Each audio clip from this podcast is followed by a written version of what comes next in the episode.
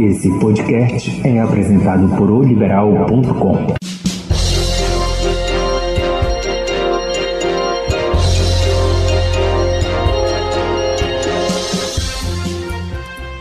Olá, amigos, um abraço em todo mundo. Iniciando a semana, terça-feira hoje, né? Peguei falta ontem no nosso podcast das segunda-feiras, mas estamos aqui para falar a respeito desta Série C do Campeonato Brasileiro e vou te contar, hein?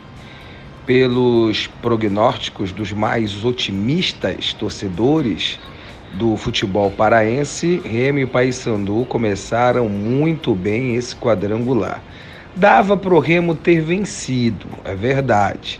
Mas esse ponto ele vai ser somado, tenho certeza, com vitórias em casa. Pelo menos é o que a gente espera no desenrolar da competição. A vitória do Paysandu coloca o Papão na liderança logo já na primeira rodada e vai brigar por ela até o final, claro, para vir para esse acesso né, na Série B do Campeonato Brasileiro. Falando do Remo, o Remo não tem contado com Eduardo Ramos, por exemplo. O departamento médico do clube do Remo não está tendo pressa. Quer aprontar o jogador para vir 100% para fechar a temporada aí pelo Leão Azul. O jogo do Remo lá em Londrina, o técnico Paulo Bonamigo obedeceu o que ele sempre faz, né? Divergiu um pouquinho do que foi feito em Manaus, por exemplo, que o Remo foi mais o ataque, o Remo buscou mais propor o jogo, o Remo buscou a vitória do início ao fim. Lá contra o Londrina, o Remo voltou a ser aquela equipe do, da primeira fase da competição que viajava para não perder. Né? Então conseguiu esse objetivo de não perder e conseguir esse ponto. Agora vem para um clássico. E aí é interessante falarmos o seguinte: esse um ponto do Remo fora de casa, ele vai ser grandioso caso o Remo ganhe o Paysandu como mandante que é, no caso do Remo, no Mangueirão no domingo, porque aí empata fora, ganha dentro, quatro pontos e vai para a briga. Se ganhar de quem venceu, que é o Paysandu, quem ganhar lá do outro lado não passa o clube do Remo, a não ser que o Londrina vença o Ipiranga, né, lá dentro do Rio Grande do Sul, e aí chega também aos quatro pontos igual ao clube do Remo. Mas vamos voltar agora para o Papão. O Papão em casa fez o que devia ser feito, venceu o jogo fez o segundo gol, um gol polêmico ali, reclamado até ontem, pelo menos, pelo time do Ipiranga, mas manda de reclamar lá na CBF, porque é, goleiro tem que jogar em pé, não deitado. E o goleiro meteu o cotovelão, realmente ele tira o braço, mas e aí o cotovelo, o tronco dele, que fica nos pés do jogador do Paysandu? Quem questiona? É somente eles, né?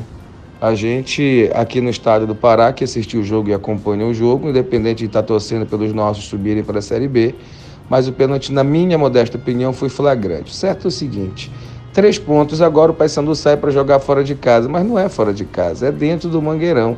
É um estádio neutro que o Paysandu joga toda, jogou toda semana nesse ano, na Série C do Campeonato Brasileiro, e agora vai bater de frente aí com o Clube do Remo. Quem ganha o repar? Ah, impossível. Só Deus sabe se é que Deus se importa com o futebol.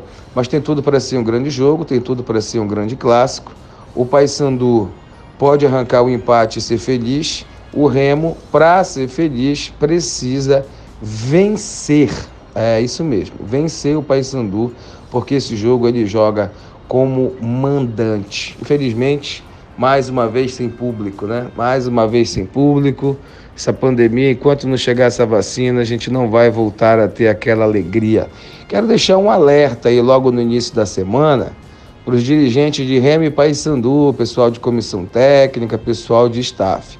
Estádio de futebol não é para ter torcida, então vão trabalhar, não torcer.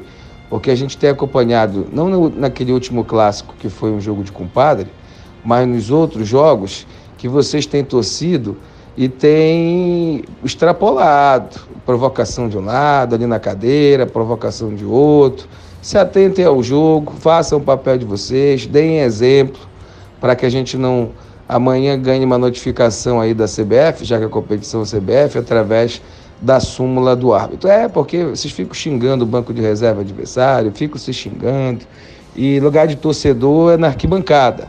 Só que não está podendo ter torcedor agora. Eu sei que às vezes não dá para se conter, mas deem exemplos que vocês fazem parte aí de comissão, de diretoria e precisam dar exemplo no estádio de futebol. Ah, deixa eu contar uma coisa para vocês. Amanhã tem Tuna Luso brasileiro em campo, hein? A Tuna pode ser o primeiro time paraense a conseguir o acesso em 2020. É, já que Remy e Paysandu estão embolados aí, a Tuna amanhã na segundinha defende os seus 2 a 0 a sua vitória frente ao Esporte Real no final de semana e amanhã no Mangueirão, 9 e meia da manhã, vai ter o jogo da volta e a Tuna, se Deus quiser, vai carimbar o acesso para a elite do futebol paraense em 2021. Eu creio, hein? Você crê? Amém. Abraço, gente.